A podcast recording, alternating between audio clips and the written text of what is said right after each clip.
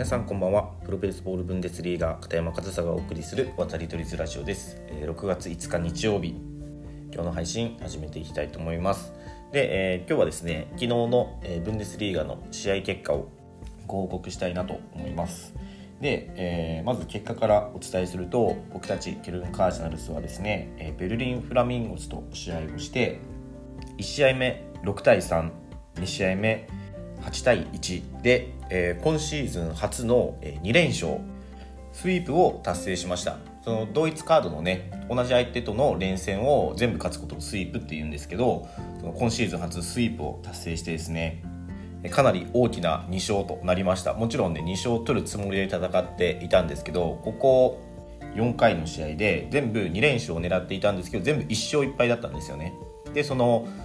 その2連勝したいねっていう相手にえー、1勝しかできてなかったのがこれまでの課題だったんですけど昨日ついに2連勝を達成しました。でこの結果によって僕たちケルン・カージナルスは、えー、7位の最下位だったんですよね。昨日の試合前の時点で。ただ2連勝したことによって5位まで順位が上がりました。でもしかすると明日月曜日ドイツ祝日なんですけどその明日でね6位のドーレン・ファーマーズというチームがえ試合があるんですよね。その結果次第ではまた順位は入れ替わるかもしれないんですけどまずは最下位脱出ということでで5位に上がったということは4位までプレーオフに進出することができるんですよね。なので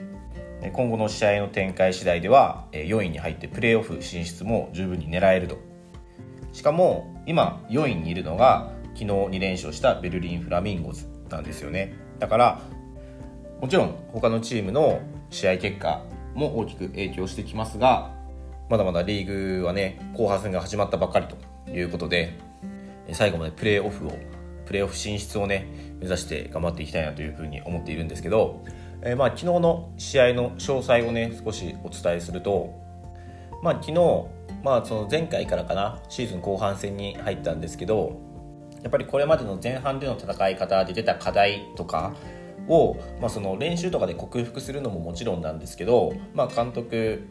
指揮官としてはその選手のパフォーマンスを上げることでチーム力を上げるだけではちょっと間に合わない部分もあるのでそのチーム編成スタメンを誰にするかとかピッチャーの系統を、えー、誰にするかそれともピッチャーをもう変えずにいける限り1人で行くのかとかいいピッチャーで行くのかとかあとはこれまであまり積極的にしていなかったピンチヒッターっていうのをもっと早い段階で出すのかとかそういったことをね少し変えてみたんですよ昨日。で、まあ、そのスタメンもちょっと変えてやってみましたしあとはその代打もね割と早い段階4回と6回で2回1試合目はピンチヒッターを出したんですかね確か。で、えー、その2人ともヒットを打って1人に関してはまあランニングホームランでしたけど外野の上を越えてちょうど外野が前に来てたんでねその頭を越えたランニングホームランで大きな追加点を取ることができたんですよね。だからそういった代打ピンチヒッターで出てくれた選手もしっかり結果を残してくれましたしあとはこれまで、えー、割と試合前にピッチャーのプランとかも決めてその通りに継投していったんですけど、まあ、その昨日の先発のピッチャーがですねまだいけるまだいけるということで、えー、9回まで投げ切って、まあ、1試合目6対3で勝ちましたし2試合目も普段だったら6回7回くらいで、えー、マウンドを降りる先発ピッチャーがもう1イニングいけるということで8回まで投げてくれてその先発、まあ、エースですよね。ドイツ人エースが1試合目投げて、まあ、助っ人外国人のカナダ人エースが2試合目を投げるんですけどその両エースが9回までと8回までしっかり投げてくれたっていうのはやっぱりチームとしても、大きな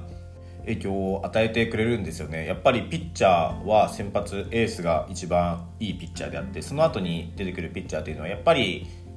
その少しそのエースから劣る部分はあるのでやっぱり変える方も結構不安ではあるんですけどその両エースがね、えー、最後まで投げ切ってくれたっていうのがすごく昨日の試合では大きかったんじゃないかなと、まあ、バッティングにしてもその、えー、代打で出した選手がヒットを打ってくれたり、えー、最近控えに回っていた選手をスタメンに使ったらホームランを打ったりね、えー、そういった機能に関してはこの変えたことがすごく機能したんですよね。でまあそれって本当に選手たちがその試合出れなかったことを悔しく感じて練習に取り組んだりだとかここでなんとか僕をね監督を見返してやろうとかそういう気持ちももちろんあったと思うんですよ。まあ、そういう感じの雰囲気を出してる選手もいましたしね。ちょっと出れないことに悔しさを表している選手とか。だからそういった選手のその、まあ、選手のパフォーマンスですよ、まあ、なんか周りはね昨日特に代打2人変えて2人とも打ったから周りで結構何人か僕に対してその監督としてのその代打成功率2の2だなみたいな。選手起用めちゃくちゃうまくいってるなみたいなことを何人か僕に言ってきてくれたんですけどまあそれはもちろん結果としてそうだっただけであってでもその結果を出したのは選手だったので僕は本当に自分の選手起用がどうのこうのというより選手がそうやって結果を出したことが本当に嬉しくてでそのここ最近ずっと控えでいた選手をスタメンであえて使ってみたその練習で調子良さそうだったのに使ってみたら、まあ、ヒットこそ出ないものの3回出塁するだとか、まあ、ホームランを打つさっきも言いましたけどホームランを打つだとか、まあ、そういった結果っていうのはねあくまで選手個人のものなので、まあ、それは本当に選手たちの頑張りを僕はすごく称えたいなというふうに思いますし、まあ、そういった一人一人がもちろん今昨日2勝したとはいえ調子が悪かった選手ももちろんいます。けど、まあ、チームとしてそうやって誰かが調子悪い時に誰かがそれをバックアップできるようなチームであってで監督としてはそれをうまく選手起用することによってやっぱりチーム力っていうのは保たれるし高くなると思うんですよね。だからそこが僕の仕事であってただ結果を出すことに関しては選手たち個人のパフォーマンスなので、まあ、昨日はそれがただうまく機能したなという感じですけどでもそういうふうに戦っていければ2勝したいと思っていた相手に昨日2勝できて、まあ、それができなかった部分っていうのがここ3試合くらい続いていたのでこれはすごくその後半戦まだあと6試合あるんですけど、まあ、その残りの6試合につながってくるいい戦い方ができたなというふうに思っています。でそのチームとしてもねやっぱり昨日負けちゃうと本当にプレーオフがもうかなり厳しい状況になっていたと思うんですよ、まあ、ほぼ不可能に近いくらいな。けど昨日2勝したことによってまだその可能性が出てきたっていうのはチームの士気としてもねすごく高まりますし、まあ、そういった意味でも昨日のスイープ2連勝っていうのはすごく大きな意味を持つ2連勝だったなというふうに感じています。で、えー、まあ一応その後半戦に入ったのでその前半、まあ、昨日までの時点で、えー、ブンデスリーガの北部どういった順位になってるかちょっと軽くお伝えしておこうかなというふうに思うんですけど、えー、もう北部の王者ボンキャピタルスはですね昨日までシーズンの無敗を誇っていたんですよ。だからシーズン前半無敗だったんですけど昨日の試合2位のパダボンアンタッチャブルと試合をして初めて負けがつきました。ということで現在ボンキャピタルスは1位17勝1敗ですね。昨日の1敗が初めて今シーズン負けた試合。でこのボンキャピタルスに昨日勝った、えー、パダボンアンタッチャブルは10勝4敗で2位。ちょっとね雨で流れて試合数が少ないんですよね。14試合しかしてなくて。1位のボンは18試合してますけどね。でもパダボンが今2位と。で3位がハンブルク・スティーラーズ。4位がベルリン・フラミンゴ。5位が僕たちケルン・カージナルスで、え6位がドーレン・ファーマーズ。7位がドルトムント・ワンダラーズという風になっています。で、えレギュラーシーズンの上位4チームがプレーオフに進んでポストシーズンを行い、え下位3チームが、えプレーダウンを行うポストシーズンに進むというわけですね。まあ現在この北部は上位2チーム以外だから3位からまあ6位までですかねが結構プレーオフを争う位置にいるのかなという感じで